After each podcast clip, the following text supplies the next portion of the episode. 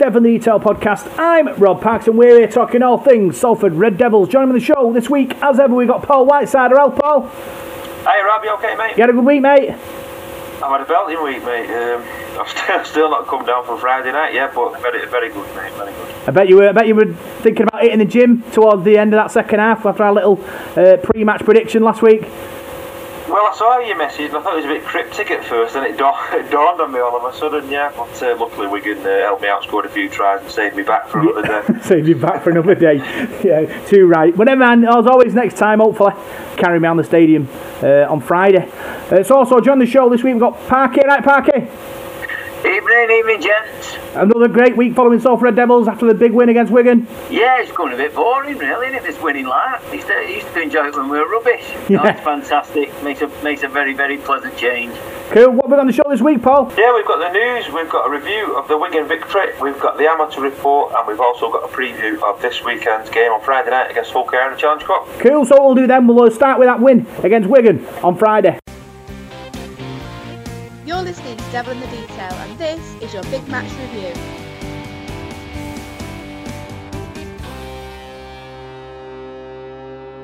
So Salford Red Devils travelled to Wigan Warriors and came away victorious 31 points to 16. First time in 20 years they've gone and won away at Wigan. Paul, what a fantastic result. Yeah, yeah, it was.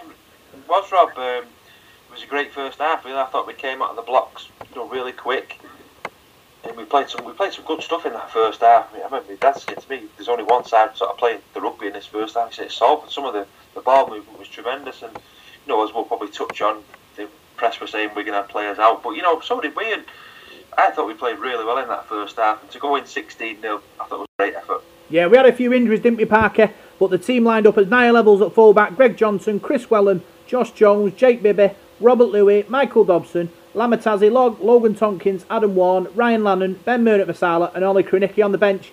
Four forwards, Craig Kopczak, Kriss Brining, Daniel Murray, and Gaz O'Brien, Parky. But, you know, obviously we've had a few injuries, but the boys certainly stood up, the boys that came in. Oh, without a doubt. I mean, the one thing that, that stands out, and I've said to a few people, is that the players that came in, it wasn't like in the past when you bring in, you know, a player from the outside, you think, oh, he's, you know, is he good enough, whatever. They all just fitted in, and you wouldn't have known that the, the regular starters, if you like, were missing. It was it, it was quite seamless. I mean, Bibby on the wing, he's not a foot wrong. He's doing exactly what what Carney can do. In you know, in that way, obviously Carney's a, lot more explosive, I suppose, but it's not like you're missing him and you're worried when the ball's in the air or someone's attacking him. You know, and, and that was the same right across the, the, the squad. And with the players out that we had, I know they had a lot of players out, but you could argue, arguably say that our players would have meant more to us than the ones they had missing because the depth of their squad is probably greater than ours. I just thought what a tremendous effort from every player, everyone who stepped in, who, you know, like Niall's done for the last couple of weeks, where they've not had a chance and they could easily just let their heads drop and think, well, you know, my time's probably up here. They've, they've, every one of them stood up, and, and Friday night, I mean, that, like Paul said, that first half, we were practically faultless. Yeah, obviously, like Parky said, Paul, you know, the young lads coming in, you know, it's a big statement, I think. You know, going to Wigan, yes, they had injuries, but, you know, people looking in from the outside, they don't know that. They're looking at this uh, result. Salford have gone to Wigan and turned them over. Yeah, certainly, Robin. I mean, I've made the list of the guys we had missing: George Griffin, Mark Flanagan, uh, Lee Mossop. There's three big men out of your pack there. You've got your Justin Carney. I know Todd Carney's not played much this season, but he's another body, Junior Sa'u and Weller Hauraki. So there's a few players there isn't there, that could have slotted in. But like Parky said there, I mean, the lads have not let us down at all. I've been particularly impressed with young Daniel Murray. I thought he was superb against Widnes, and I thought he came in and he he did the business again for us on- Friday night. Jake Jake Bibby, tremendous again. I thought he didn't put a foot wrong all night. I think the only mistake he did was play that ball when there was nobody from the half, and um, I think we can score from that. But that was the only mistake he made all night. He was dead steady, and um, uh, Ryan Lannon as well. That first half, he, he looked tired in that first half, Ryan Lannon. I was a bit worried about him, but that second half, I don't know what Ian Watson said to him, but he was all over the place. He really had a top game. Adam Walne as well. I spoke to Adam Walne after the match, and to me, I think he's been one of our most improved players this season. I thought he's he's standing up now and is like the, the number one prop. I And I know we've got Craig Kopczak there as well, but he's he's putting his hand up every week now to, to be the number one. And um, yeah, really impressed and very pleased with and Niall as well. We talk about Niall Evalds. I thought he, two weeks running now, he's probably been arguably the man of the match two weeks running. I mean, there's other players on there as well who played well. Kris Welham. I couldn't read them all off, couldn't I? I'll, I'll, I better start waffling on now. But yeah, I was really delighted with, with everybody on Friday night. I think Adam Warnpark has got to be in, you know, with a shout with most improved player of the season so far. He has been outstanding, and obviously it was the same against Wigan on Friday. Yeah, I, you know, I was just listening to Paul and when he mentioned him, he, he, what a fantastic season he's having. You know, I think he's he's really stepped up this year and he's he's grown. I mean, we, what we what we've probably forgotten over the last couple of years, he's played a lot of rugby and he's not, you know, he's only a young lad. And for a for a forward, you know, you don't peak until you're mid, probably late twenties. You know, even into your thirties, some of them. You know, that's why they go on so long. And he's he's really developing. It looks like he's being coached. He's being, you know, and he's learning his craft and the guys around him, obviously having the, the, props around him that we've got now that we maybe didn't have a couple of years ago to give him that, that advice and bring him along. Uh, he's been he has he has been absolutely tremendous, and like you say, I, I can't think of anybody. You know, there won't be too many players in Super League who improved to the levels that, that, that Adam has from where you know where he's come from. Because um, he's struggled at times in the past. I think you know certainly he's looked a little bit uh, maybe not lightweight, but you know not as powerful as he should, and his defence might let him down, and he's, obviously his discipline was a big thing. This season, he, he, just looks like a different player. Yeah, like I say, big raps for him, and hopefully more to come uh, as the season progressed. So let's get back to the Wigan game. Salford up the score in Paul with a try from Kris Welham. Nice work by uh, Evalds and Lui to send him over. Great start, just what we needed.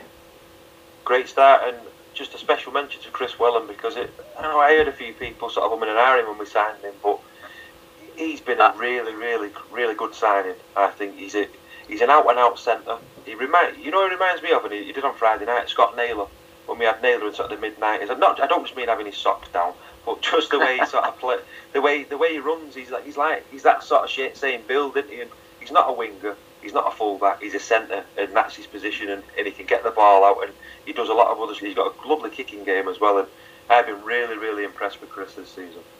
Big fan, Paul. Yeah, I, will be honest. I was one of them that, that, Paul mentioned that when we signed him was a bit sort of underwhelmed. That, you know, we we went cherry picking, if you like. Bradford were in the, the state they were in, and you know, he, the, the, lad needed a contract, and he certainly, he certainly got. I mean, you know, he's been a Super League player for God knows how long. He only stepped out, you know, to Bradford, and look what he did there. It was, you know, better than a try a game, I think, last season. Um, but this year, he's, he, yeah, he really has. I mean, I thought he might have been a backup centre maybe because we needed a bit of cover he's made that spot his own, and and he's been he has been absolutely tremendous. Uh, and like Paul said, that kicking and the little kicks through that he can do for, for Johnson, and I, he, little things that I never knew he had in his locker when I'd seen him at OKR in the past. Didn't you know? He, he sort of went under the radar a bit, I think.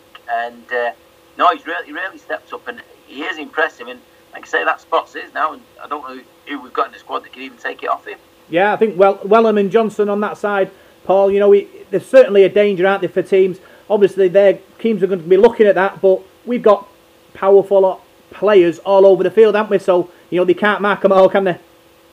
No, no, and like you're saying there, I think Kris Welham and, and Greg Johnson really complement each other. I think they've got a nice little partnership going now. They seem to have this understanding, and you know, Kris Welham a couple of times has put nice kicks through for, for Greg Johnson, and, and I think Greg's improved this season as well. I think you know early on I was questioning him a bit, really, saying, you know, is he is he good enough for that position? Is it can he finish? But his finishing's come on leaps and bounds. We'll probably talk about his try in the second half later.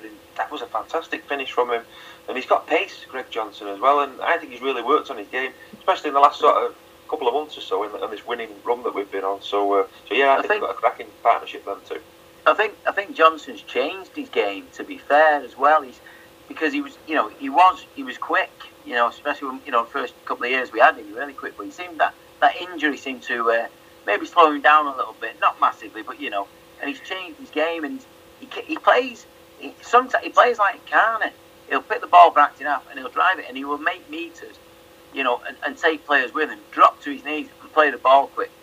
And I, I again, another player that's, that's improved greatly, but he's changed his game a little bit and he gets a lot more involved and uh, yeah, I think uh, I think he's uh, he's set for a pretty good season. I think he'll get a lot more tries. Yeah, so obviously Salford extended the lead. A try from uh, Niall Evalds, uh, Paul, you know, coming through the gap like a great fullback does and goes over in the corner to uh, send Salford fans wild. Yeah, one thing you've got when you've got Niall Evalds on your side is he's a very good support player. Niall is he's always there. He, he seems to be always in the right place at the right time. You've only got to look at the try ratio, haven't you? You've got one against Widnes and he got two against, against Wigan. But I was also impressed with his defensive work on, on Friday night. He didn't put a foot wrong in defence. He was there mopping up. You know, Wigan have got good players on their side. They you know that Powell put a few grubber, cheeky grubber kicks through, and Niall Evalds was there mopping it up. So he played really well again against the Devils. Yeah, obviously the uh, Niall Evalds, Gaz O'Brien thing, Parker, you know, both excellent fullbacks, and it's definitely a headache for Ian Watson moving forward. It, it's a huge headache, I would I would suggest. I mean, coming to this Friday, it's a cup game. I'm not really sure. Going to the Magic weekend, he's got a big decision to make. If both players are fit, who comes in? Because again, like I said before, the players that have come in just it seems seamless, and, and that play we do where you know O'Brien usually sort of comes into the line out wide and either goes through himself or creates the space for, for the wing and centre. Evalds did that again for that try on on uh, on Friday night, that first try he got, and that's that just shows how, how we are as a squad, I think, and that that Niles stayed switched on in training, and has you know has learned watching O'Brien how how Watto wants him to play. Uh, another player's probably changed his game a little bit, but what what a fantastic headache to have. I mean, I wouldn't want to make that decision now, and the guy that's scoring tries for fun and and you've got Gaz O'Brien, the saviour of the club. I mean, what do you do? Yeah, big questions, Parky. Big questions. Obviously, Niall Evalds is the man in form. Tries, you know, in the last two games. Um, obviously, Michael Dobson kicking goals as well. Paul, you know, it's it might be a bit difficult to get back in O'Brien, maybe. Well, yeah, and if you if you remember back, you know, Niall Evalds did really well. I think the you know 2015 season he was uh, one of the players of the year. Wanted then we signed Gareth O'Brien. Pre-season, Gareth O'Brien did really well at full back and made this spot his own. But you know now Niall's got that opportunity, he could make it his own. So that's that. Then you've got to give Niall the chance, and you can't drop him when he's playing well, can you? So because that's what happened with Gareth O'Brien. He came in and they didn't drop him because he played well. Yeah. So it is. It is. It's a, it's a funny one for, for, for Watson, but I bet it's a good him anyway. Oh yeah, but you won't be dropping Alka-Seltzer, that's for sure. After that. No. so obviously Salford uh, on fire at, at that point. Ben Murdoch-Masila takes a crash ball uh, from Rob Lui and goes over Paul. And you know we're 16 up at that point. It's magic moments. Yeah, it was a magic moment. I was sat right near Jack Dearden, who was doing the, the commentary for Radio Manchester. It was brilliant. He just sort of stood up and he shouted, "Big Ben strikes again!" And it was it was a great it was a great moment, really was. And um, I used that in my uh, my match video. So sorry, Jack, I pinched it off him. what do I say, Parker? You know we're going to Wigan. We're 16 up. That's that's a massive you know psychological advantage for me. You know with games to come against other big sides, if you can go to Wigan in that situation and then dominate and see the game out, that's only good things to come for me. Yeah, I mean the one thing we had to do was was score first, uh, give them absolutely nothing. You know, put them on the back foot a little bit, maybe put a bit of doubt in their mind. Uh, um, and that you know the first drive from from Welham did that. He sort of broke the ice, and from then it seemed to build. And I think as a fan you can feel that, and you can feel the confidence in the team. And when uh, when uh, Big Benny scored, he, that point, that 16 points, that that that made the game for me. I, I just thought, look, there's no way they're going to come back. They, you know, they're not going to catch that kind of lead. And uh, you know, I, I, just thought that that was a big turning point in the game. And I think for, for Wigan players, they probably thought, you know, this isn't going to get any easier. Um, if it was, if they'd have scored next, then it, you know, it, it was 10-6. It's a completely different game. Uh, going over for that, it just stretched that lead a little bit more, and it, I think then they uh, it might have gone into a few of the Wigan players' minds. And leading up to half time, you know, they, they, we we just seemed to take over. Yeah, and obviously just after half time, uh, Paul uh, Eccles scores, lovely kick by Dobson, gets him over. Not conceding before half time and scoring after is a perfect, perfect recipe for success.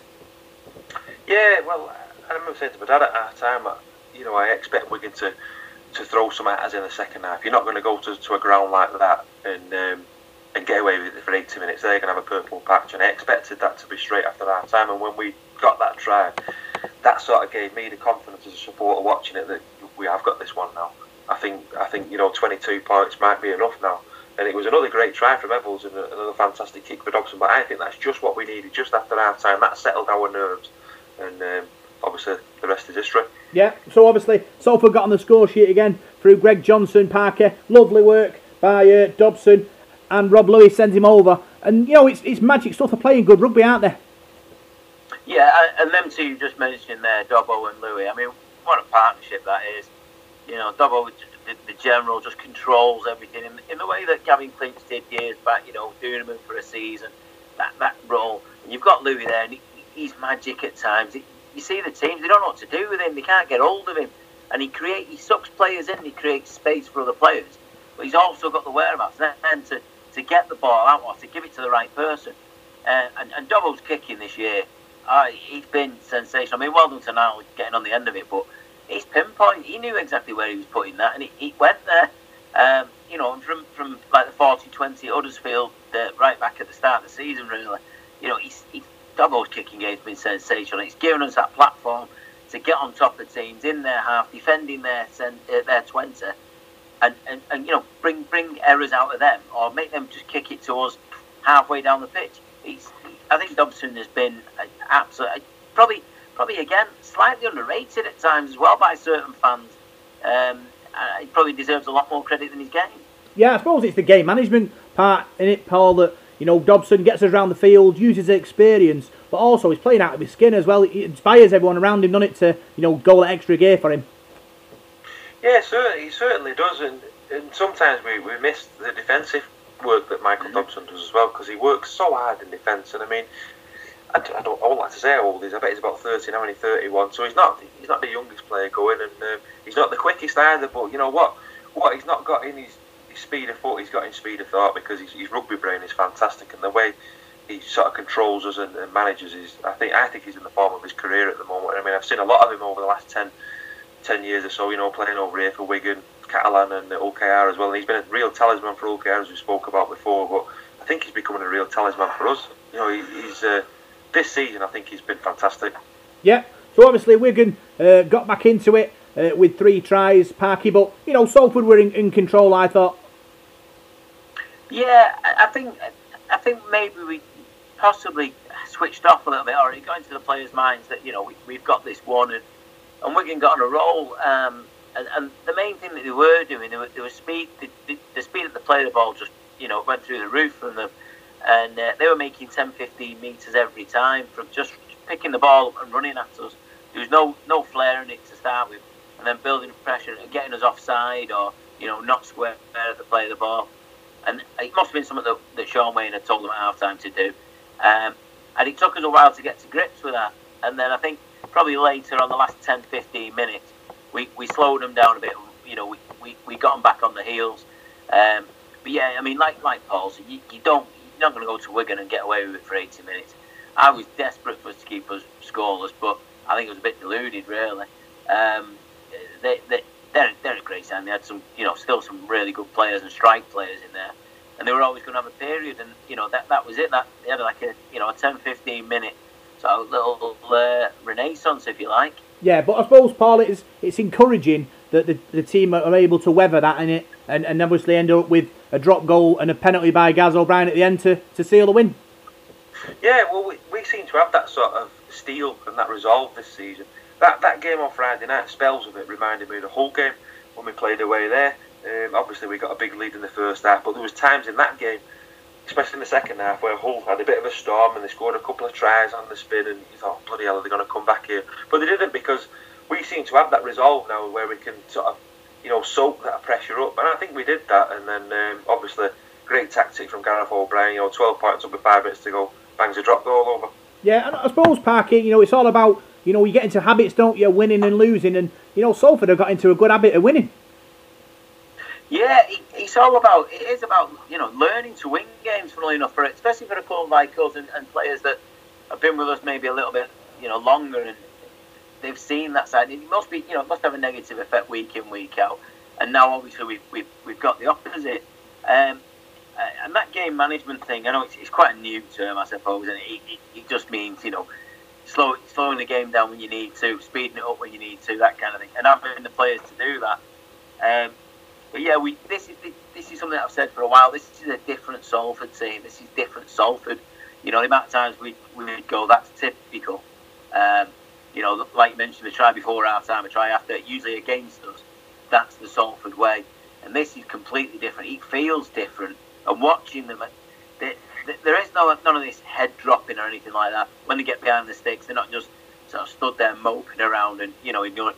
They they understand they've got to get back into the end. They've got to get back to, to what we do well, and. Uh, uh, yeah, it just it, it feels different. This group of players and, and, and management just, just feels so much more tighter and it feels like a you know a proper club now. Yeah, obviously, Paul, you got to speak to uh, and Adam Walne after the game, and this is what they had to say. Delighted to see I've been joined by Lama Tasi. Big, big performance from us tonight. You must be really pleased with that. Yeah, it was a massive win for us. Um, you know, especially with all our troops down, but you know the young boys are coming in and they're killing it. So, you know, credit to all the young boys, man, and know, goes to show, like, you know, we've got a good squad and, and good bunch of boys, and, and everyone's buying into the culture we're trying to build here. How much confidence does this give you as a player now and the team going forward, being able to come and, and win at the home of the champions? You know, I know they've got injuries, but it's a big win to come here, isn't it? Yeah, exactly. It's, it's a massive confidence boost, you know. It should be a massive confidence boost for all of us you know, to come to Wigan and do the job. You know, you know, credit to credit to all the boys. How are you feeling today? It was a rough old game, that wasn't it? I mean, I've seen a few players walking out with uh, sore legs and boots on and things like that. Are you good to go for next week against KR? Yeah, I'm good to go, man. So, you know, looking forward to next week and hopefully get the job done again. Yeah, well, hopefully no uh, no drop goals next week against KR. we just want to get it done, don't we, yeah, next exactly. week? But thanks for talking to us again, Lama, and uh, good luck next week, no mate. worries, appreciate it. Thanks, mate. Right, well, Adam Well has kindly agreed to join me. I thought you had a stormer tonight, Adam. Great performance, and you're getting better every week. Nice one.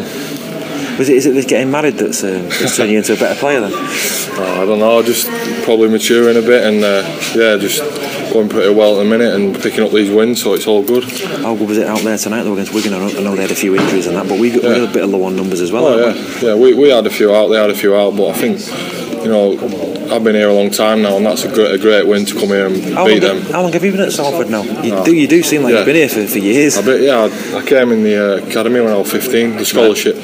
Well, you know, so 26, 26 now, is 26 yeah, now. If you test good stint, testimonial yeah. now for you, Yeah, six years in first team, yeah. So. And I've just noticed you've got one of them boot things on, them moon boot things, and how's your leg? Are you, you going to be fit for next week, or are you're not too sure yet? Yeah, just uh, I'll assess it on uh, tomorrow and then Monday, and then hopefully it'll be sweet for the, for the game, yeah. Well, congratulations again. Another storming performance tonight, mate, and good luck next week against OK. Nice one. So, yeah, both players there. Paul happy with the uh, result?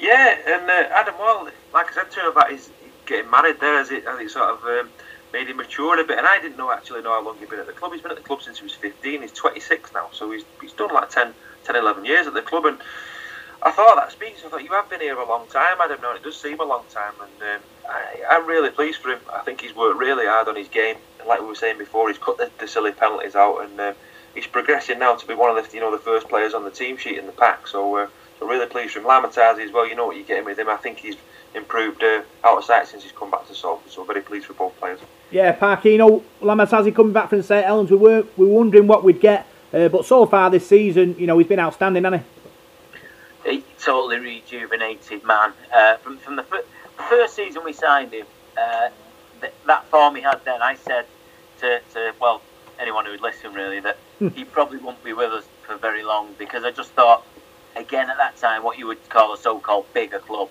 would come in and, and, and get him because that's the form he had.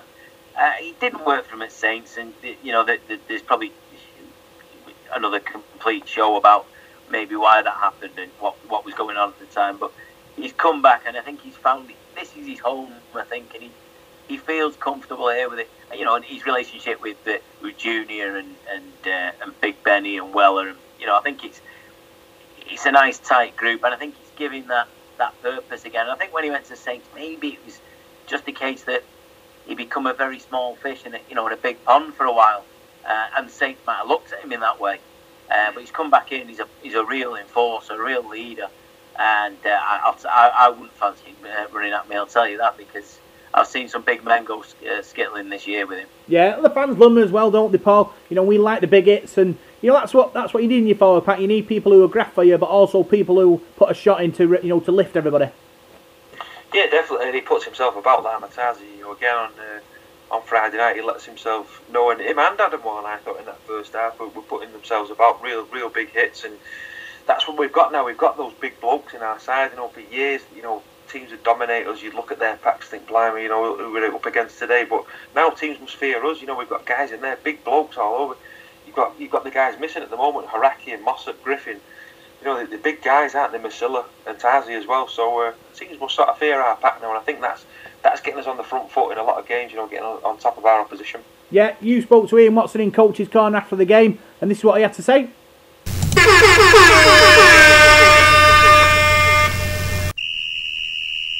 Coach's corner. First win at Salford since '97. Ian, were you in the side? I think you were inside I that was, day, yeah. weren't you? yeah, someone's just uh, reminded me of that one as well. I was hoping to score in it as well, but I didn't. Um, it's just look, it's just good to get a win over Wigan at any point of um, the season or however. It's been a long time, but it's hopefully we can continue on this kind of vein of form and get some more wins over Wigan in the short term. That first half, we, we had a lot of ball, didn't we? We, we? Everyone was full of running. You must see that confidence is really flowing through the side at the moment. Yeah, no, we, we was good in what we was doing and was um, methodical in what we did as well. We spoke before the game about kind of how Australia played the game today against New Zealand, and every time they got an opportunity, they took it and they was in control with what they were doing. And when they scored, they just rebooted again and went. And that's the kind of stuff we was asking of our guys today. And to be fair, we did it really well in that first half. I mean, Wigan threw, threw a bit back at us there. We got 28 0 up, but there was always going to come back and have a bit, bit of possession, and they didn't. But we weathered that storm, didn't we? And we Yeah. took our chances when they came. Yeah, no, you, you always know against Wigan at some point they're going to have a purple patch and they're going to come at us. It was always going to be the way that we defended that as well, whether we started to panic and let them concede and start getting in a bit of an arm wrestle with it. But to be fair, we, we did we did the job that we needed to do, and it's all credit to the boys. I mean, Wigan, had- Wigan had a few injuries today, but we also, I mean, we, we was reading off the names that we've got missing as well. And, you know, the, the young lads again, Murray, Lannon, they were, they were great again for us, they? Oh no, it's brilliant for us as a squad. Um, with Wigan's injury, I'd, we'd love to be able to put a team out live. we had 14 injured. I mean, we've probably got eight at the moment, and we're right down to the bare bones. So I'd hate to think what we'd have if we had 14. But but Wi- Wigan's a great club and a mentality, and some of the young kids that they've played out there have stepped up for them, and um, that's all credit to um, Shaun's kind of uh, coaching and his um, the the youth development here as well. That they they've got them players who can step up and compete. There's been a bit of negativity about our club this Yeah. and I think um, I think you lads have, have done us proud there tonight. And that means a lot, doesn't it? Going into next Friday, the Challenge Cup, you must be a game you're, you're looking forward to. Yeah, that's the thing. It's easy to be negative when, when you're hearing things and rumours and all We're that second stuff. at the table, aren't we? Yeah, So- it's we're second at the table. It's, it's get behind the team at the moment, support the team, and focus on the positives of what you got because it's been a long time since we've been sat at that top end of the table. So we want to harness this while we've got it and. Um, in, increase the crowds on the back of it as well. That's the big one, I think, um, is, the, is the big message amongst it all. So we, we need to get the crowds in there, support the team, and be positive with, with what we're doing as well. Because like the supporters who came today, there the noise was great, and we were outnumbered by the Wigan fans for dead set, but they're, they're out there and they're singing, and they give the lads a real lift, especially at times when it's like I say when they start to get a bit of impetus and get a purple patch. Once the crowd start singing and getting behind the boys, that's when the boys need the, the fans um, singing. You got your own song now as well. Did you hear him singing that tonight? Oh, no, I the, didn't. The Guardiola song, what they sing at City. well, Oh, it's. Ian, Ian Watson now. We've got Ian Watson. Oh, you So- can leave the songs for the boys. But like I say, all those guys on the podcast are really proud of the work you're doing at Salford, and best of luck in the Challenge Cup against OKR next Friday. Cheers, Thanks Paul. for speaking to us. No Ian. problems, mate. Cheers. Thanks, Thanks a lot. Cheers, Paul. So Ian Watson there, Paul. You know, you're reminding him about the last time we beat Wigan um, away, and he was happy, wasn't he? Yeah, it was. Yeah, it certainly was. It, it, it doesn't seem that long ago, does it? But 20 years, I suppose it. I suppose it is, isn't it? But uh, yeah, reminded him about his song as well. But he pretended he didn't hear it, but he must have done because he was, he was sat right near me, and I could hear him singing his song. So, uh, so yeah, but yeah, top bloke, top win. Yeah, like I say, Ian Watson, Parker, you know, building a team, you know, that's going to compete. If we keep developing and the investments there, who knows how far we can go. Well, what what a job he's done. I mean, if he's not, uh, you know, in line certainly at the moment to be to be coach of the year, obviously we don't know what's going to happen for the rest of the season. But for what he's done already, and it's not just it's not just how he's got things going. He's took taken a, a team and, and possibly a club that is a little bit disarray, a little bit of a mess really at times, and he, he, he's pulled it all together. Him and his coaching staff. You know, you've got to give uh, and, uh, Willie Poach and people like that a bit of credit as well. But he's what what I love about him, he's never fussed about anything, and it's all about us. It's not about him. It's not about any individual player or anything like that. It's about the team, and he's he's the top of that. And for a, you know, for a young coach, really, or certainly inexperienced in that way, uh, what what a job he's done. I mean, I've, I've known Waddle for years, and I, you know, he's always been a bit studious about rugby. He's known his stuff, you know, and he's studied it. But you can see now how maybe last year under under Sheens might have helped him a little bit. You know, give him a few more ideas, a bit more confidence. But uh, what what a job! What a job! I, I can't think of too many better coaches I've seen at Salford. Yeah, obviously, looking at the stats, uh, Paul, uh, tackles are amazing. Ryan Lannon, Ryan Lannon with 40, Ollie Krasniqi with 36, uh, Kriss Brining with 28. You know, I mean, the, the, boys put a massive effort in, didn't they, on Friday night? Yeah, certainly, and there, there's a lad there I'm going to mention, Ozzy Krasny, because I, I don't think we mention him enough sometimes, Ozzy. He sort of flies under the radar a bit. And, you know, he stepped in there and, and, did, a, did a job, you know, with Mark Flanagan missing. It's a big hole to fill, that, the loose forward role. And um, I thought Krasniqi played really, really well on Friday night. He, he puts himself about, he tackles well. He's got a good pair of feet as well and takes the ball in well. And I thought he did really well on, on Friday. Yeah, Kopczak with 26, Ben Murdoch-Masila with 26, uh, Lama Tasi with 32, Parky, but the king the king of Wigan, uh, that's what uh, Ian Watson referred to uh, Ryan Lannon as. Uh, what a, what an effort that is, 40, 40 tackles in a game. Listen, this, this lad is unquestionable ta- talent. He is he has got the potential to go a very, very long way in this sport. Um, if everything's right, with with he's the only he's the only person that can stop him being an international. I believe, from what I've seen of him, from you know coming through the, the academy and just the, the glimpses we've had of him, uh, and now he looks like I, I don't know. There's something about him, the way he, he play, the way he moves on the pitch, the way he puts himself about, that just just looks like a veteran forward. Like he knows what to do, and he, he's got this confidence, and he, maybe a little bit of arrogance about him, which a lot, you know, real, real big, big players have. And uh, the effort he put in on, I know it's his hometown club and that kind of thing, but it, it was tremendous. He certainly stood out, and, and, and like Paul said, Krasniqi, I mean, stepping in at loose, I think he's played every position in the pack this year, and, and not, you know, not let us down once. And having having lads like that in the background, I mean, Ryan really for me should be in the team every week. I think he's that good. Um, and, and obviously something that's held him back or injuries or whatever it is, he hasn't played enough. But I think going forward in you know, the next few years, if we can keep hold of him, you know, he's, he's going to be in the first team week in, week out, probably one of the first names on it.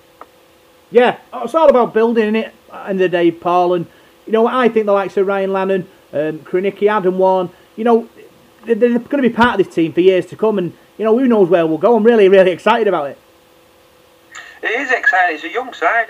The other guys you mentioned, Daniel Murray, there coming in. He's only 21 years of age, Daniel, and he's shown up really well when he's been given his opportunity. Now I've spoken to him a few times, and he's he's got near the squad and, and just about got in the squad and been 18th man, and he's been disappointed. But he's he's waited and waited for his opportunity, and then when it's come, he's, he's not sulked. He's, he's took that opportunity. Went on Bradford and on loan, didn't he? And got a bit of experience, but he's come back and took his chance in the first team. And he's another guy now. I mean, he'll be there or thereabouts. I would have thought in the side again this week against OKR.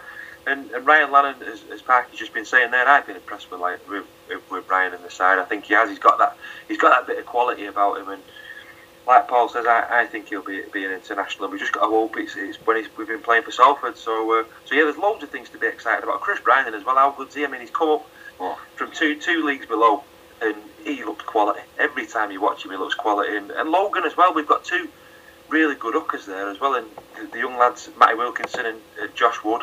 You know, there's a lot of young kids there who, who, are, who are there to take your place if you're not performing. So it's really exciting at the moment being a Salford supporter. Yeah, looking at the top makers, Parker, the likes of Kris Welham with 165, Josh Jones 105, Lama Tasi with 106, Dobson with 105, Lannon with 118, Adam Walne with 115. Big numbers there going forward, making massive inroads into that Wigan pack. Yeah, and it, and all that comes from getting on the front foot, from from smart play, and you know, and the big men have to do the job. I mean, we we, we hardly mention Coppy at all at the moment. I know he's had a, you know a few injuries and so on. Uh, you know what what a player he, he, is for us, um, and he's hardly getting a mention here. And this is you know this this is how good it is. Um, again, great meters, and one guy for me again. We could mention them all, couldn't we? Really? I mean, Chris Brown is he's fantastic. What a, what a kid he is. Um, and uh, you know he, he, is another one with a massive future. But um, it, Josh Jones, every week he's an absolute. He must be murdered to try and tackle So when he gets the ball, you just see people bouncing off him, and he, you know, and like you say, he's a load of meters there. I dare say he, he did a load of tackles as well, and he, you know, he, he puts his hand up every week, and some some of the efforts he puts in are absolutely unbelievable. But like you say, he must be a nightmare to, to tackle, and when he get, you know, and that's that's how you make these meters because he's bouncing off, then he's creating a bit of space, sucking players in, same as Rob Lui does, you know, and that gets us on the front foot for these other lads to make all these, you know, these big meters because they're on the back foot, they're running away from you. Yeah. Uh, not normally with Salford, you know, the team are on top of us by the time we played the ball. Hmm. Yeah, like you say, Josh Jones, average game nearly nine metres a carry. Walne with nearly nine metres a carry. Lama Tasi with nine metres a carry. That's like 30 metres in, in a set, uh, Paul. It's, it's, it's big, big, you know, goal for which, well, good teams have. Yeah, definitely. And that, that wins you games, doesn't it, ultimately? That's going to build you that platform, and that's when the likes of Robert Lui, Gareth O'Brien, Michael Dobson are going to do the business. So, uh, so as long as the pack keeps getting on top, I think we're going to keep winning games. Yeah, big thanks to everyone who gave us the three word match reports and man of the matches. Uh, Chris Janet, Chris and Janet Shenton uh, said, Welham, absolutely, really fantastic. Gary Broadbent, ex uh, Salford fullback, remember the day we well beating, beating Wigan at Central Park? Wow, 20 years ago. Uh, Gary Williams, pinch me now. His man of the match was Dobbo. Martin, superb result. His man of the match was Evalds and Lui. Jake Channett up the Reds. Um, his man of the match was Dobbo. Uh, Gareth Lyons, we stuffed him. Nat, job well done. And uh, their man of the match was Ollie Krasniqi, like we've said about Ollie Krasniqi Parker. You know, he's a, grafter, he works hard. Uh, but Dobbo also getting a few man of the matches there uh, in our three word match reports. Yeah, it's funny actually. I was looking at the other day. Uh, on, on Saturday when it was on there on Twitter, I, I was trying to think. I, I, I, didn't send anything in. I didn't. I couldn't even. I couldn't pick a man of the match, and that's how good it is. Because, like you say, there was Dobbo, Krasniqi, Lannon, Wong, Evalds, you know, Welham. He, there wasn't a player there that, put, that you know that let you down in any way, and you'd go, oh well, maybe he's going to struggle to get in next week or anything like that. It, it was so difficult, and I couldn't come up with one, and I still can't now. To be fair, I think possibly, you know, I, I, I think because of the, the work that Lannon did, both in attack and defence, you know, tying them together uh, and just stepping into the team, and Krasniqi, I think it'd have to be between them. But the main protagonist, if you like, is Dobbo, isn't it? I mean, he's the one that controls everything, and he could be man of the match every week for us, really. But um, you know, you've got to give the other lads a look in. But uh, yeah, without without Dobbo controlling the game, the, the, other guys probably wouldn't have, you know, have the chance to shine. Yeah, uh, Richard Morton, very very good. His man of the match was Evalds. Gary Carter, squeaky bun time. Uh, Marie Scholes, never in doubt. I I think it's a bit far that Paul, never in doubt. But you know, it shows how far we've come as a as a club and a team. We can go. We're going to win. Yeah, certainly does. Yeah, I think that that's the that's the model that, that Ian Watson's created. He's got that, that belief now, and I mean, I know how disappointed he was when we lost at Leeds. Um, we should have got some out of that game, and he was absolutely gutted that night. And really, I came away from that that game thinking, you know, how happy I was to see how gutted he was because I know how much it means to him. And that's it. Now he's got that belief in that, that group of players, and you know, we can go anywhere this season. You know, St Helens is another one we've got to go to now. We've not won there for 37 years, so let's go there and win there this time as well. So we've got the belief now, and I think we can go anywhere and get a result. Yeah, obviously you said you didn't pick your man of the match, Parky, but you've, you've got one now, yeah. Yeah, like I said, I, I I'd probably stick my neck out and go with Lannon.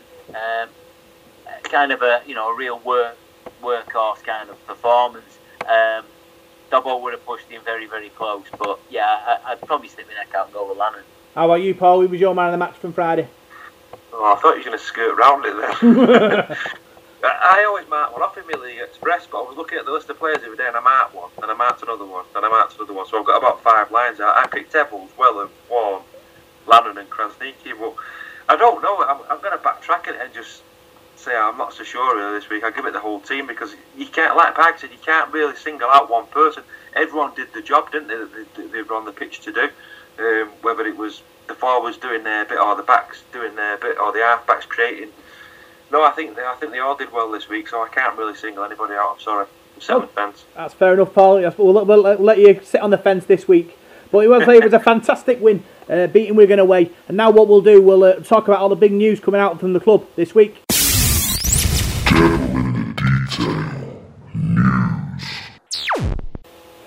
All the big news coming out of Salford Devils this week. We're going to start with the uh, the fans survey, poll. You know the club have brought out this survey for us fans to fill in and uh, help them structure the uh, the club's future.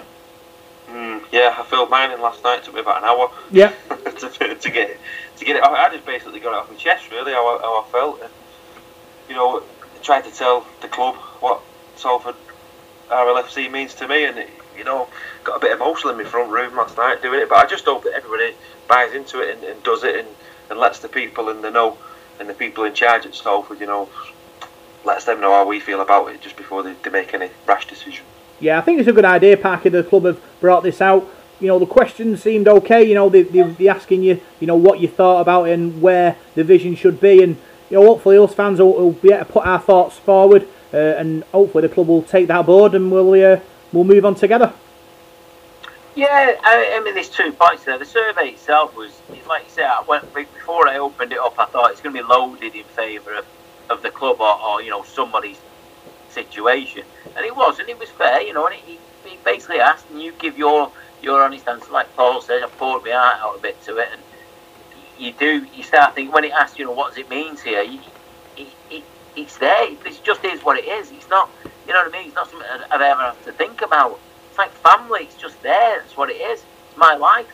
And and trying to sort of get that over to him in a way, and, and like Paul said, again, it, took me ages to do, but well worth it. I hope everybody does get involved. The second thing is, though, that I, I want, I'd like to know how and who is going to take this apart and read it and study it and, you know, and analyse it. Is it just going to be the club themselves doing it internally and the results? Well, who knows? Is it independent? you know, how much inter- at the end of the survey, what they're going to do? They're going to come back and say, right, well, we'll have, you know, we'll have a meeting or we'll do this about it. I don't, I don't know where the, the, the end of it is, if you like. It's fantastic asking us, you know, what we think, but what, I want to know what at the end what what is the, the, the, the full goal? What is the aim? Who wants what from, from you know from our our opinions and, our, and from this questionnaire? Yeah, I think what it is, Paul. I think it's the reach. I think that's important important to me. At the moment, we're on social media, Facebook and Twitter. Uh, we're connecting with fans that way. Uh, but for me, the club really do need to be out there in real life and, and in fans forums you know, approaching people who, who aren't perhaps connected to social media for their opinions. Well, I think it's a massive thing the club need to do.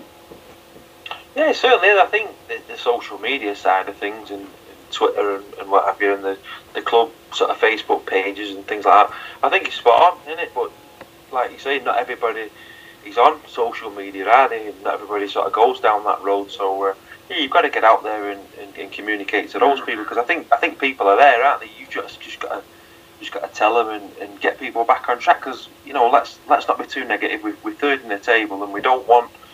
I don't want this to derail our season, and you know sometimes you worry that perhaps something like this is. We were just talking off air before, weren't we? We'll probably mention it soon about you know this time of the year something always seems to happen, doesn't it? Or it has done under the Koukash year anyway, and uh, you know it's, it's a worrying thing. But I just hope it all gets sorted out because I'm not going to lie to you guys. I mean, I've been I've been pretty worried for the last last week or two now, and it's it's um, been a big load on my mind. And I was very emotional when I filled out my survey uh, last night. Anyway. Yeah, I think Park. It's it's all about reaching out to, to people who aren't in our Salford Red Devils bubble, uh, and I, I really think the club should be emailing you know uh, people on their on our fan base um, email for this survey to get their opinion. Social media, yeah, you're going to get interaction, but for me, you've got to get out there to the people who aren't necessarily involved in our little bubble. Without a doubt, and it's been a problem for years, not just under the, under Cash, and it's something that Salford have never done. I mean, I, I, I say all the time, you go to higher or lower Broughton or walk around Ordsall or, or even Salford Precinct or whatever, and ask them about Salford Rugby League. When are they playing? They'll know about the club, but they won't have a clue about when they were playing or who they're playing. Now that it's fine asking fans to do stuff, but the club have always they haven't engaged with the people of Salford, and to to, to complain about oh you know fans don't come. Well, if they don't know you're there, they're not going to come. You know uh, the, the advertising has been appalling for years.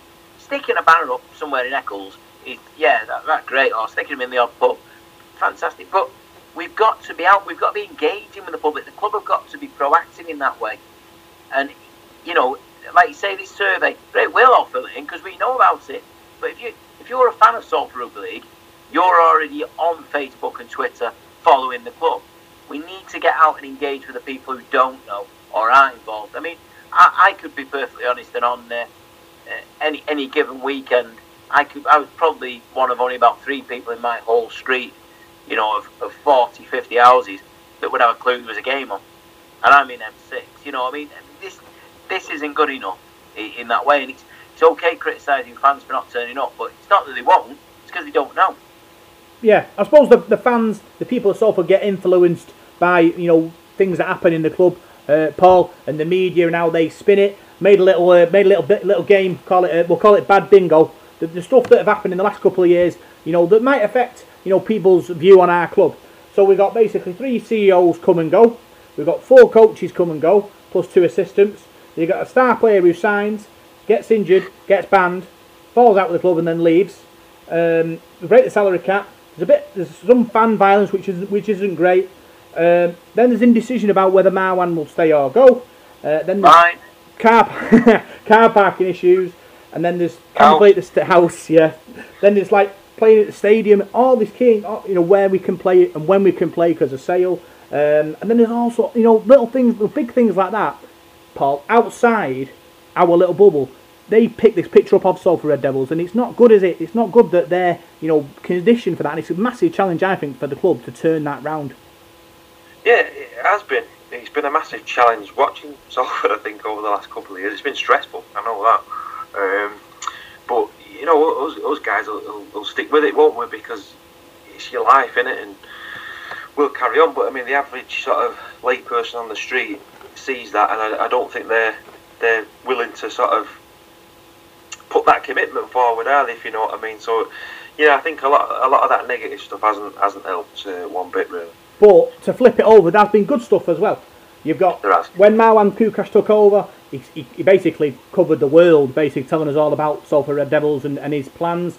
We had the Red Devolution Parker, uh, we have the Salford Red Devils rebrand, uh, we have the million pound game and all the, the drama of that, and we had fans forums, we had locations where the club went out to different parts of the city and, and met with fans. That's that's the good things that came out uh, and got, got out of our little Salford Red Dead Devils bubble in the community, and it was good to see. And hopefully, you know, the club will be able to build on that and do more, and hopefully change a few opinions out there. Yeah, I mean, the, going back to the Red Devolution, I mean, it was massive, really. It was big news. Uh, you know, it was, and the, the, I mean, you have the rugby league writers, you know, the press saying that they'd never seen a press conference like it in rugby league. The way it was all done, it was all professional. It was, you know, everything was orchestrated, and people, people in the pubs and the clubs and you know, in the just just at work, were talking about Salford. It, it was good. It was like there was a vibe there, a buzz, uh, and then you know, within such a short space of time, it falls apart. Something doesn't happen, and what happens on the pitch? You know, you can't blame the club, I suppose, for you know, unless you get the right appointment as a coach and that kind of thing, which is a completely, you know, another uh, another show. I would have thought. Um, but yeah, I, that that positivity was there. Then, and we, if we could have continued with that, I think by now we wouldn't even be having these conversations. There'd be no need for a survey. You know, all the people of Salford are asking for is a bit of success. You know, I'm I'm 40 years old and I've seen us win nothing of any note. You know, they, these are generations who have got other things to do. Let's not forget Salford and the wider you know area. It's a, it's a lot of things to do. You don't have to go and watch rugby. And we got people. We hooked them at that point, and we let them go again. Yeah, obviously, I think it's about communication for me. You've got to make sure you're engaging with the people out there, potential fans, through your, through the email system. Obviously, tickets and merchandise are involved with Ticketmaster and, and Raging Bull. Putting that extra bit of, you know, adding on to what the club I do and having Raging Bull and Ticketmaster organise our ticket situation, it adds a bit more confusion, I think, for the for the new fan, Paul. And you know, I think it's something that the club really need, need, do need to think about bringing that back into the club, so fans can just pick up the phone and say, "Can I have a ticket, please?" and it's job done.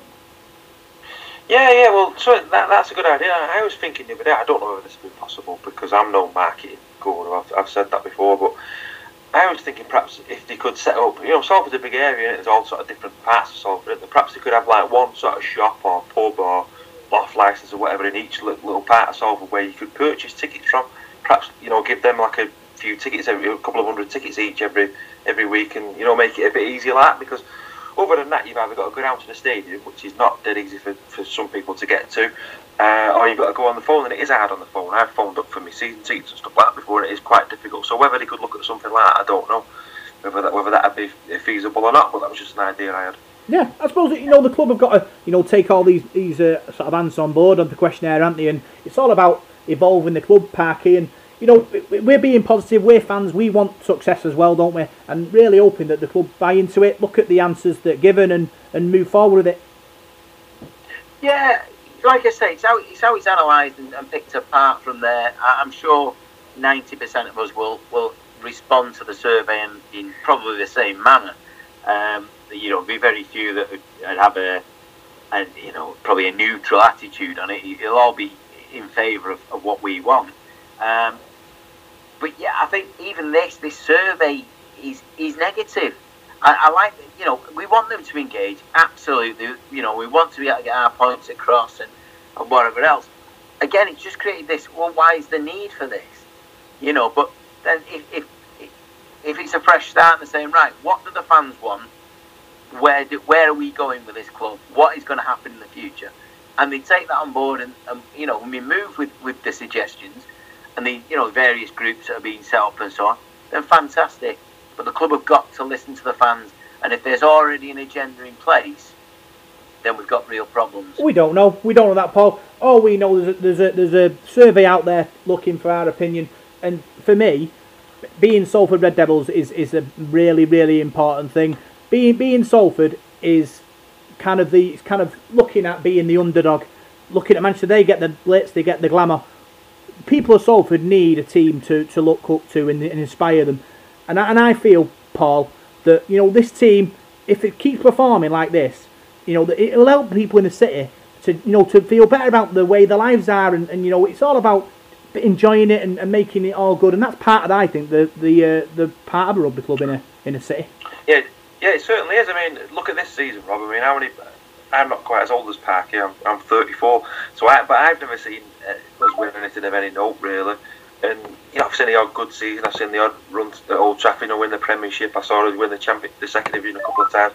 But this season, you, know, I, I mean, I, I've never seen my dad buzz as much watching Salford as this season. He's, he's he's in his 49th season watching them now, and he, you know, seeing the delight on his face winning at grounds like Hull and Wigan, it's been fantastic. You know, we're third in the table, and it's great, and we've got a team to be proud of. But we're just going to like um, what we're saying about the, the marketing and, and, things like that. Yeah, there's a lot of good people at Salford. There's a lot of people who are doing Facebook pages, you know, pro, you know, promoting the, the club with things like that. And the, the lad we had on last week, Dave, um, doing the poster campaigns and things like that. I think the club have got to get on board as well. I mean, they can't they can't hold us to ransom and tell us we've got to do all this. I think they've got to start putting the money where their mouth is as well and, and helping us out and, and promoting the, the, club as much as we're doing. Yeah, Dave Campbell and, and his uh, Super Salford uh, marketing uh, group are doing outstanding stuff, aren't they, Parker? They've been showering the city with, with all kinds of posters and you know that that's great stuff. And us fans, we do we do our bit. It's all about being consistent and getting it out there, uh, and you have to be applauded for that. I think. Yeah, very much. I mean, it has happened in the past, and and what what tends to happen is is the club take the foot off the gas a little bit and leave it with the fans, and we've got to work together with this. You know, it can't just be that these these individuals that are going around putting these posts up are, are, are absolutely fantastic people and great citizens. You know, but it can't all be on them. The club have got to do their bit. They can't just go. It's okay. The fans are going to do that for us.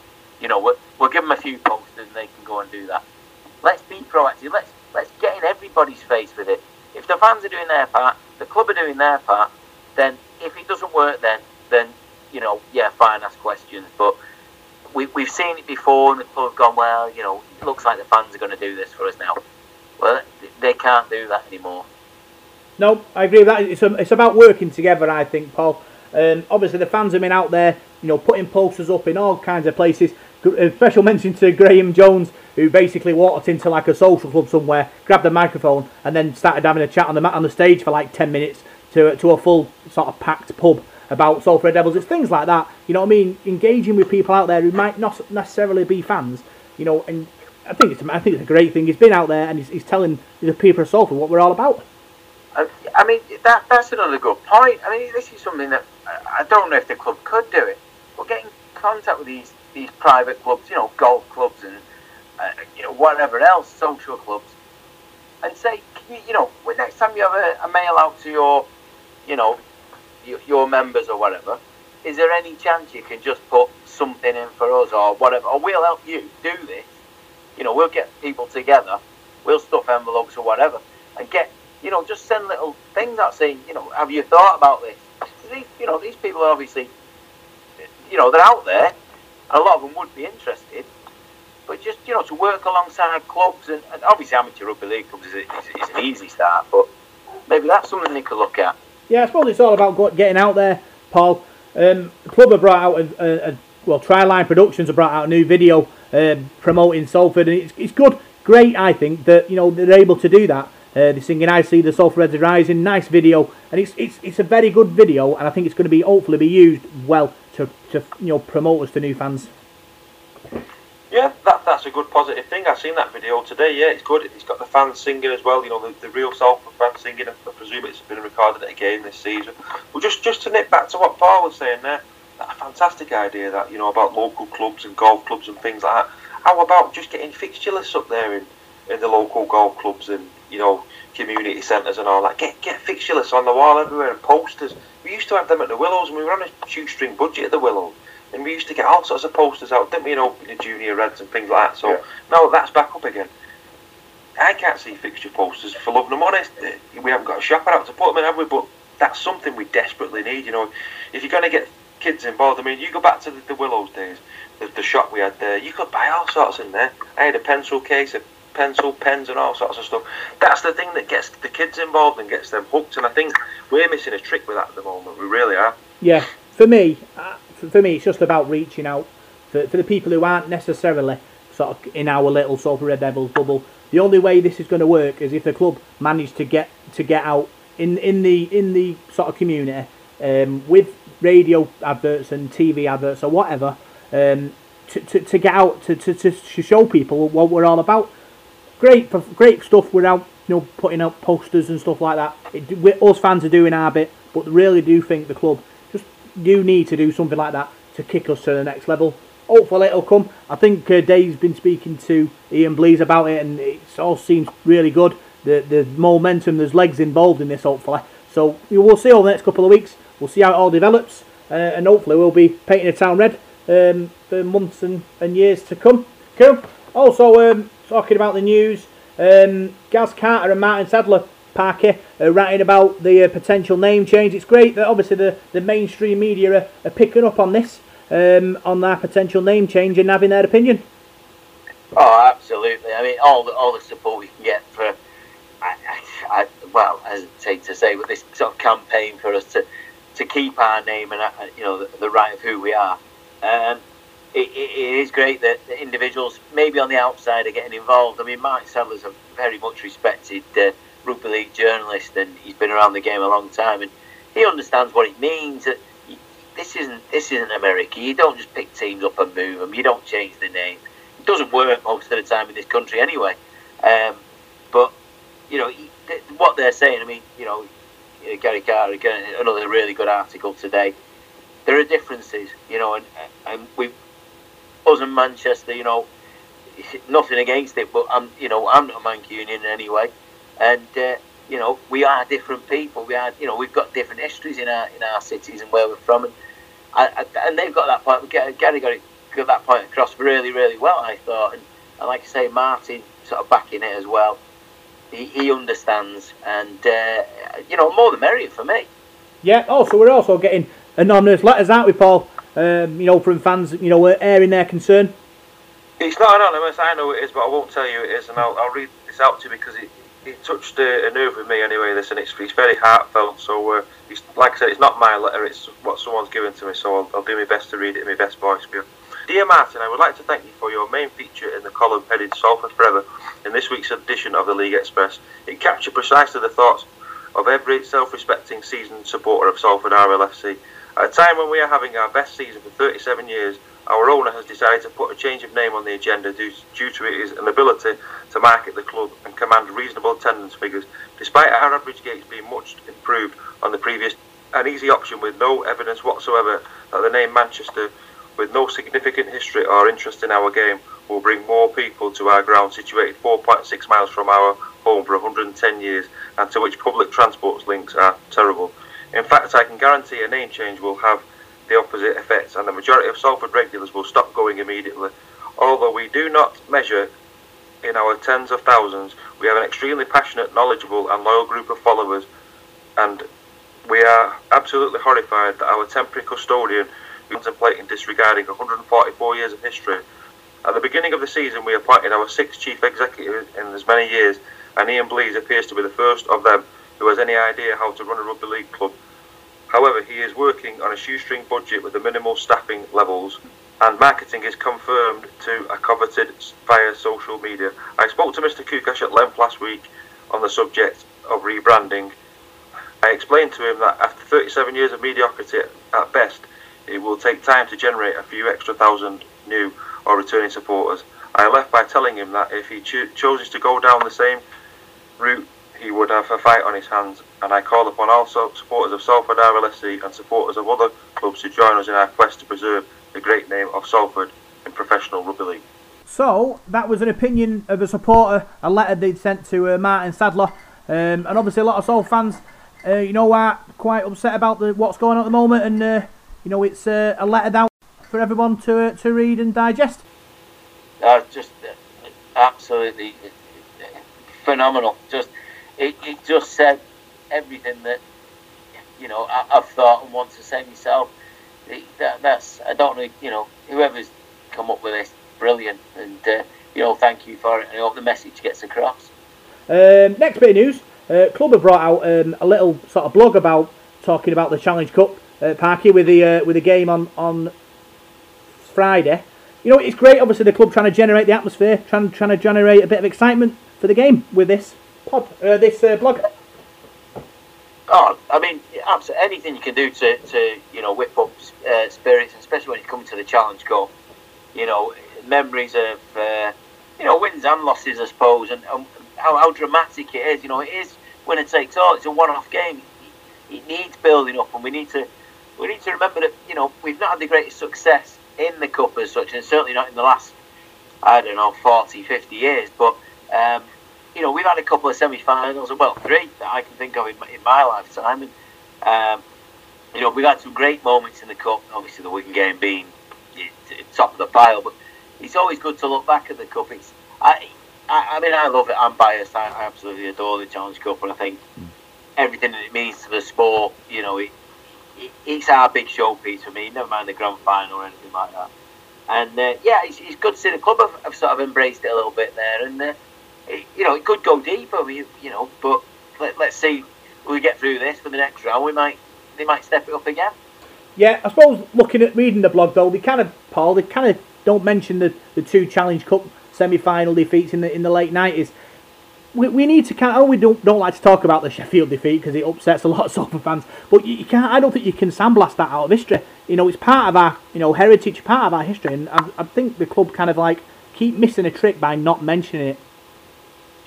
Yeah, but just going back to that, the '97 semi-final, you know, losing to St Helens. I know it was a, it was a big scoreline against us, but if you actually look back at that cup run, that was a great cup run. You know, winning at Castleford, we just got promoted. We were a first division side the year before we come to Super League first game of the season, away to Cast, tough draw that. We went there and hammered them, beat Paris at home the next round, then we stuffed Warrington at Wilderspool in the quarters. So that was a great cup run. Obviously, St Helens were probably one of the best sides in the in the country at the time, weren't in the mid 90s? Some of the star players they had, and they were better than us on the day, but that was another good cup run, another good time. And the, the 98 cup run, again, we beat some decent sides in that run to get to the semi final. And I think the year after we got to the quarters as well, in 99, I think we lost at Cass, if my memory serves me right. So we have had mm. some, some good cup runs. and we've had a lot of heartbreak in the cup as well. I think the year after 2000 when Alan Hunt scored at Salford in the yeah. ninth minute of injury time. There's been loads out there, but there's been some good wins as well. But there's probably been a lot more heartbreaks than there has been good wins. I think. I think it, you know, like you say about the Sheffield one, you know, I've I'm still in counselling for that. Really, I shouldn't, shouldn't talk about it. But um, you know, it, horrible.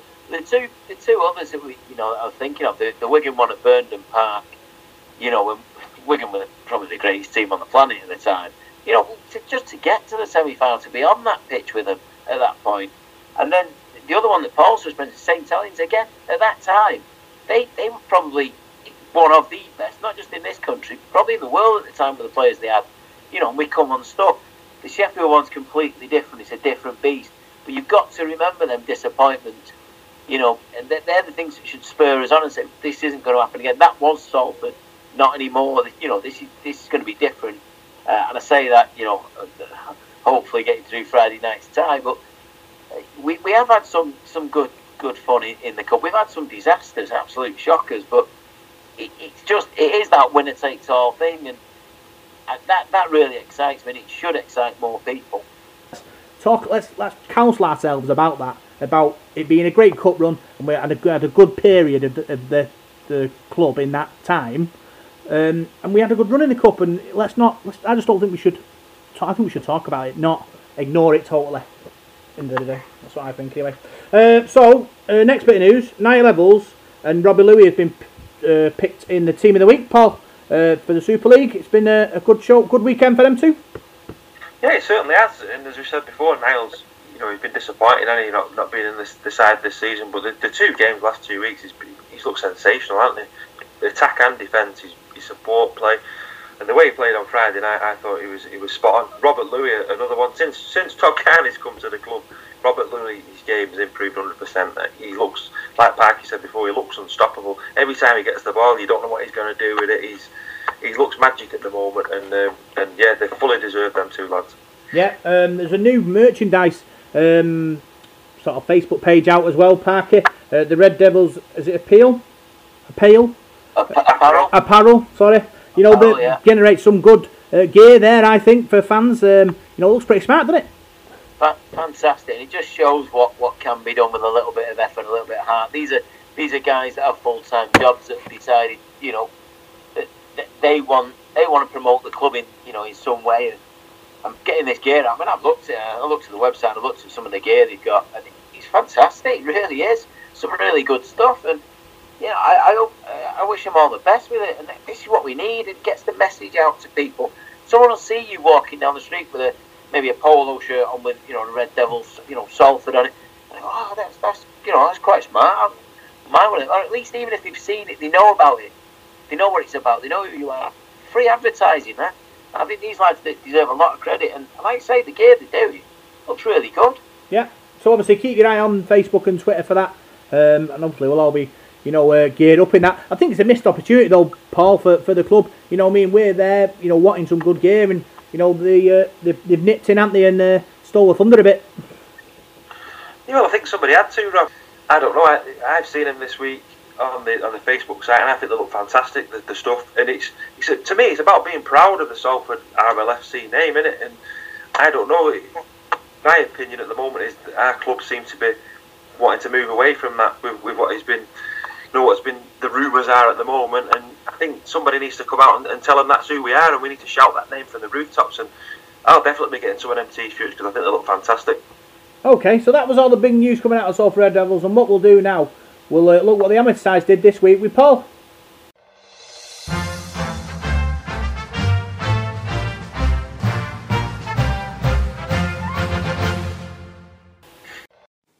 Right, I shall start this week's amateur report with the National Conference League. Rochdale Mayfield came up with a good win away from home on Saturday. They beat Skirlaugh by 24 points to 12.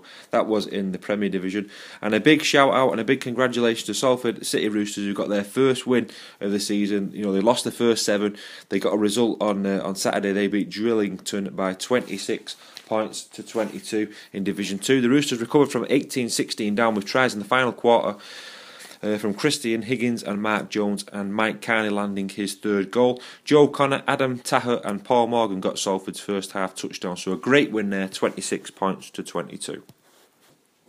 In Division 3, Oldham St Anne's beat Stanley Rangers. They won away from home by 26 points to 18. And Waterhead Warriors, they picked up a result as well. They beat Barrow Island at home by 44 points to 24. The fixtures for this Saturday, the 13th of May, Premier Division, Rochdale Mayfield play Egremont Rangers. Division 2, Saddleworth Rangers play Salford City Roosters. And in Division 3, Oldham St Anne's take on the Dewsbury Moor Maroons. Right, moving on to the Northwest Men's League. There was one result on Friday night, the 5th of May. That was in Division 2. Rochdale Mayfield A 14, Manchester Rangers 6. The rest of the games were played on Saturday. And we've got no result for the Folly Lane game between Pilkington Recs 8 and Folly Lane. That was in Division 1. In Division 2, Widnes Tigers 36, Bury Broncos 32. In Division 3, Chester Gladiators 10, Rochdale Cobras 26. Fitton Hill Bulldogs and Wigan St Cuthberts was no result. Oldham St Anne's A 52, Wigan Bulldogs nil. In Division 4, Culcheth Eagles 30, Runcorn 12. Langworthy Reds 20, Westhoughton Lions 16. And Woolston Rovers A 32, Little Hulton Reds 30.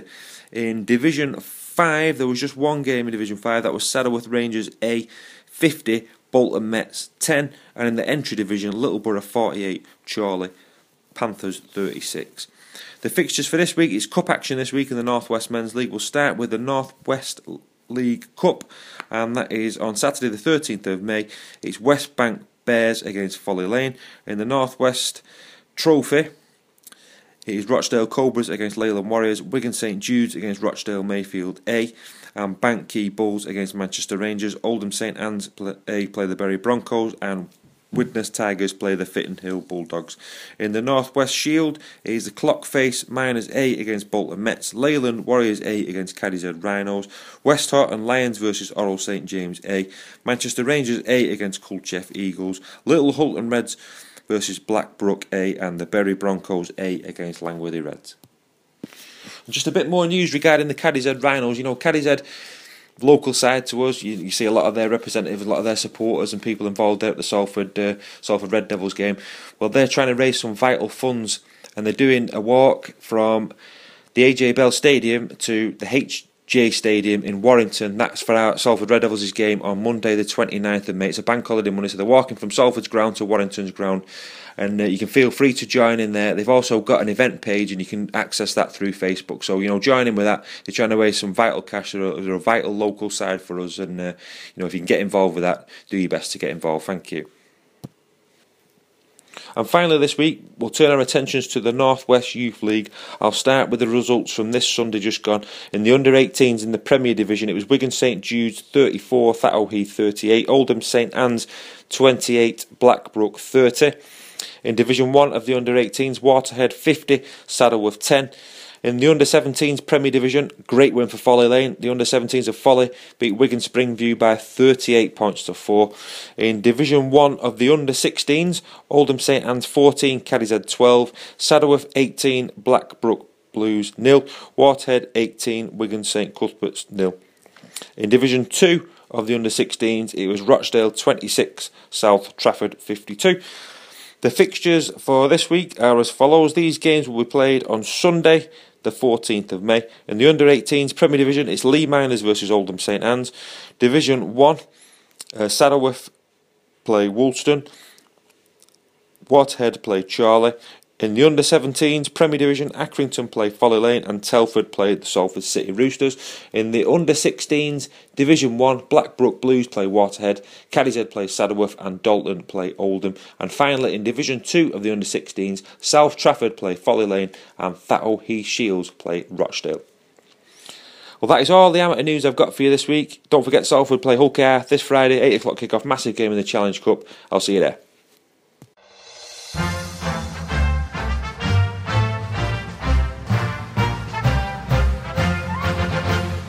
Cheers for that, Paul. And now what we'll do, we'll look forward to the Challenge Cup game against Hull KR on Friday. It's time for the Devil of the Details Big Match Preview.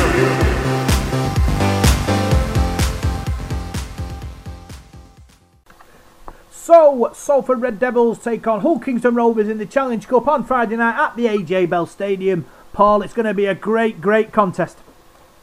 He certainly is, yeah. I mean, you've got the Tim Sheens factor, haven't you? He's going to be, uh, be coming back to Salford, and they're riding high, aren't they, in the in the championship? They're looking pretty good. I mean, I actually backed uh, Batley to beat them this week, and uh, they went and proved me wrong. I think they put 68 points past Batley on their own ground. So, so yeah, it's going to be tough. I think it's going to be a really tough game. I think you know it's a Challenge Cup, and all you want to do is make sure you're in the act for the next round. So I couldn't care less whether we win by 20 points or one point, as long as we get that result on on Friday night. That's the main thing. Yeah, the Hull- Hawkins and were the four guys, weren't they? Parky and our million pound miracle. Uh, you know they'll be they'll be chomping at the bit to, to get a bit of revenge uh, on Friday. Yeah, absolutely. I mean, you, you knew all along this was going to happen. You know, I actually thought we'd get them away um, again, and you know, it was their chance for revenge. This is a massive, massive game. This, this is huge in our season, and there's, you know, they're coming on with, with the confidence and a fully fit squad. Even the, you know, the Lions did him a favour the weekend, didn't they? And uh, so they've got a bit of breathing space in the league, so they can concentrate on this game. And uh, it's, it's going to be a massive, massive toss on. You know, they'll be well up for it.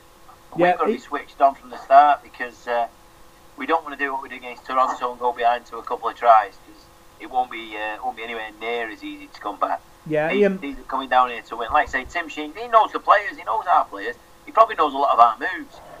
You know, it, it, it is massive, and I think it will have a big effect on, on both teams' seasons, win or lose.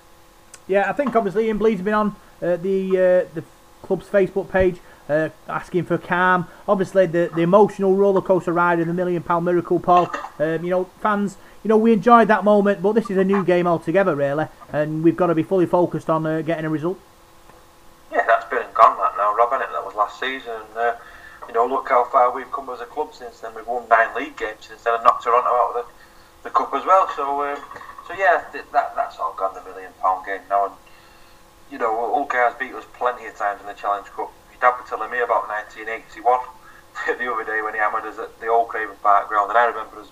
We all remember all them beating us at um, the Willows in 2011. That last season there, they hammered us 25 0 So there's a, there's a, been a lot of games in the past, haven't there? So I don't think you can keep going about the million pound game now. That's gone, and uh, you know it's the cup, cup football, and it's, it's knockout, and it's all on the day on Friday night. Yeah, the fans, Parky been out, uh, fly posting the, the city, and you know, hoping for a, a big crowd turn up against Yard on Friday.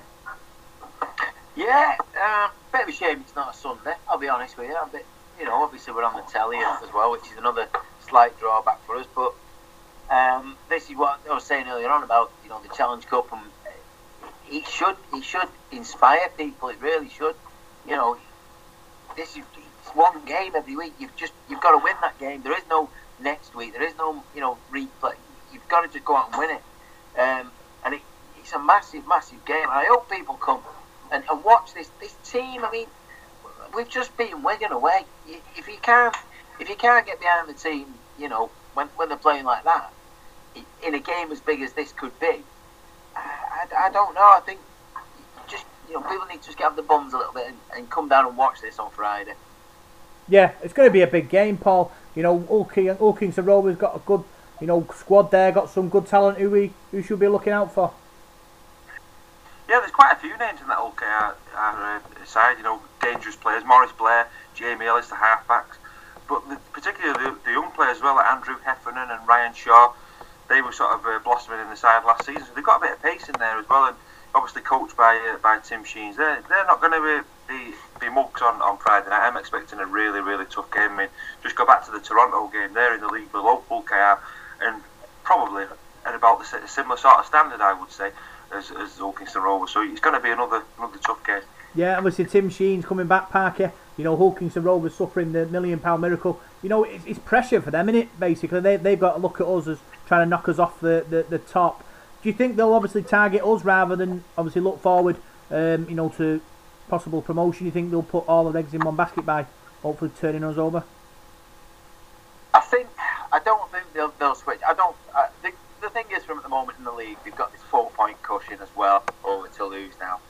Um, they're going to be in this. They, they're going to be at the top of the table at the end of the year. I don't think anybody would doubt that. And they're going to be, you know, playing against what could be Widnes and Leigh and, and Huddersfield. And there's one big thing that, that they've got, and, and Leigh had it last year, is momentum. You know, and you go into these games confident. Doesn't matter who you're playing. When we beat Wigan in the cup, uh, you know, we, we were we were a, a first division team at the time. They were, you know, or second division as it was, you know. But we went into that game with confidence and played against the, the best team in rugby league and beat them. Any team can do that with momentum. They've got a lot of players that have got a lot to prove. The club itself will want to prove a point. Um, Tim Sheens will want to prove a point. Uh, it's, it's a very, very tricky tie. There's a lot in their favour, um, and we just we just can't take them light. We can't switch off for a minute. Uh, I, like I said, I just think it's going to be it's going to be massive, and there's so many players that can turn a game. Um, if we're switched on and we're playing the, the, the, type of rugby and the style that we've been playing in the Super League, beating Wigan, beating Saints, beating Cass, Warrington, you know, we, we, we, we should win. I'm not going to, you know, I'm not going to back down from that. But one, one sort of chink in your armour and uh, you're out of the cup and, and sulking for the next few weeks. Yeah, I suppose it's, it's all about you know keeping the momentum going, keeping the confidence going, Paul. Um, and you know beating Hull KR would, would be a would be a step towards that. Yeah, it would. And one other thing though you've got to mention is Hull KR are probably coming with sort of a limited amount of pressure on them. The pressure's going to be on Salford. You know, we went to Wigan and maybe the pressure was on us a bit because Wigan had injuries, but the pressure was on Wigan because we were the home side. We, we were the underdogs. They've not won there for 20 years. But that the boot's going to be on the foot this Friday. Hull KR in the league below us. Nobody really expects them to, to win, really. Their supporters are probably thinking, you know, we've got a chance, but the pressure's on Salford, aren't they? Riding nine, third in the table. They've won nine league games. And um, it's, how, it's how, about how we deal with that, with that pressure this week now. Yeah, I suppose it's all like I said, Parky. It's pressure and players dealing with that. Obviously, like Paul said, you're going to Wigan, different kind of pressure. But Challenge Cup, the fans have that expectancy, don't they? And that might add a little bit more pressure onto the players' shoulders. Oh, absolutely, and, and the pressure that's on players to start with, they, they, they all want to go to Wembley. They all want to play at Wembley. Every, you know, especially the overseas players as well. I mean, it means a lot to them. But you know, the, the is there. We want to get into the hat for the next round, but we want to keep this momentum going that we've got. And there is a lot of pressure, and the pressure I, I do believe is on us. Um, they, they're coming in, like you say, they, they're comfortable in the league. They, they're going to be up there anyway, and they're going to be a threat in that, you know, in that middle eight or whatever. I, I really believe that um, because of the momentum they're going to have. But they have got a lot of good players, and uh, it is a high pressure game. This is where these mistakes and you know, just this little bit of pressure could break a player, and you know, like you say, you're out of the cup if, if it all goes wrong. Yeah, hopefully that won't happen, Parky. And I suppose, Paul, it's all about building, winning this, and keeping that momentum going. Yeah, certainly is because you know the week after this we've got a, a big game at the at the Magic Weekend against Leigh, which is you know it's another winnable game, isn't it? I mean, I suppose we've got to approach every game as that now, but that Magic Weekend sometimes can throw up strange results. I think you know sometimes the underdog can win there. It's all on the on the day there. You know, big stadium, that sort of carnival atmosphere. It does throw up strange strange scores. So, like what I'll keep saying, we've just got to keep taking each week as it comes. Get Hull KR out of the way. We beat Hull KR on Friday night, lads. We're in the quarter-finals of the Challenge Cup, the last eight. I mean, on Thursday night, Featherstone Rovers play Halifax. You could get one of them in the quarter-finals at home. So you don't know, you? Let's just get past Hull KR, and then just let's just let's just get in that draw for the quarters. Yep, it's all about you know building and hopefully dreaming, Parky. Because obviously you know Challenge Cup dreams are, are there uh, for everybody, and you know it could be our year, it could be the moment the dreams turn to reality. Well, I've been thinking that all my life and, and praying for it to be our year. Um, listen, just just to get to Wembley would be a massive thing for the club. It's been a very very long time between drinks, hasn't it? Um, and even longer since we won it. You know, you'd, you'd have to be a, of a fairly uh, decent fit when the Challenge Cup, um, and you know, not not so young to see us at Wembley. Um, you know, like I say, the, the, tournament itself gets me, but there, there's nothing I'd love more. You know, this fantastic run we're having in the league, great. We got to Old Trafford, unbelievable. But to get to Wembley, that's you know, that's the dream. That's that's that's the pinnacle for me, and uh, I'm sure for many of the players. And this is why it excites me so much. Cool. Give us your score prediction, Paul. I backtracked on mine today, but I'm going to go back to it now. Oh, why? I put. Um, wait a minute. Just wait a minute. Wait a minute. How can we backtrack? Did we did we have like a moment? No, I helped. I helped one of your mates out on the podcast, and he asked me um, what you were going to go for, and because there was like a Saints fan on there, and a Warrington fan, and a Cass fan, I sort of panicked. I can't really go with my prediction. I better be a bit more conservative. So I was, but no, now I've got myself Salford mates with me again. I'm going to be bold again and go go with my original one. So I'm going to go 32-12 to Salford. 32-12. Just to fill all our listeners in, Paul was a guest on the uh, By the Minute Rugby League podcast. Um, we're going to put it out there. Um, talking to other fans from other clubs. Paul, was it? It's good. It sounds like it was a good show. Yeah, it was. It, wa- it was interesting to get the opinions of other, other supporters. Like I was saying to Parky before, I was talking to a St Helens supporter and a Warrington supporter, and they was going on about the cup, and they have sort of different attitudes to the, what we have. They sort of dismiss the cup, and you know we've been to Wembley so many times and all that. And you know, for, for us guys, I mean, it's something you dream of in it. In every, I, I don't know. I think a lot of these teams have been spoiled, and whereas we've have we haven't. We've been successful, really, haven't we? And we'll, we'll sort of grasp anything, anything we can, and it, it means that much to us. So it, was it was nice to speak to and nice to get their opinions. But you know, um, it's uh, different fans. You know, they look at things differently. I think. Yeah, I suppose that, that was one of the questions, wasn't it, Par- uh, Parky, in the in the questionnaire? You know, why are we different to, to other rugby league fans? And f- for me, we're more of a football crowd than a rugby crowd, and I suppose Paul's just summed it up there, hasn't there is a very different um, sort of attitude with, with, with, with our you know our fans, and you know I don't mean that in a bad way. I think the, the passion is is unreal, and the, the hunger, but it, a lot of it stems from the fact that we've, like Paul said, we've been so starved of success. You know, uh, forty years for you know for, for a trophy or what you know a decent trophy is a, a very very long time, and we, we need I think we need it more because during that, that period of these years, yeah, we've had little spells out of the top league, but generally we've been in the top league, but not competing. You know, and other teams have had their moments. I mean, how, how many teams have been to Wembley in the last, you know, to the cup final in the last ten years? You know, like Huddersfield and, and Cass and Catalan and going back to Sheffield and all these teams have made it. We've not, you know, and it's the same in the league, and it does create a different a different fan and where you're from as well. You know, growing up in, in a city like like Salford, compared to you know maybe a small town somewhere or, or whatever, it does give you a different attitude and a different outlook. Yeah, it was like, like I say, we're all really passionate about it and Park Parky, and you know, hopefully good things will come. We'll uh, beat Hull KR on Friday, and uh, we'll continue our match to uh, the Challenge Cup. Give us your um, score prediction for the game. Um, oh, I haven't even thought about this. You've caught me now. Oh. Um. I think if if we're switched on, it will be tough anyway because they'll, they'll give everything for, for the full eighty. They'll be they'll be fit and ready to go. But uh, I'll go I'll go 26-10 to, to the the Devils. 26-10 to Salford. Get me get me bingo machine out. Are you ready? Salford 10. Oh dear, that's bad start.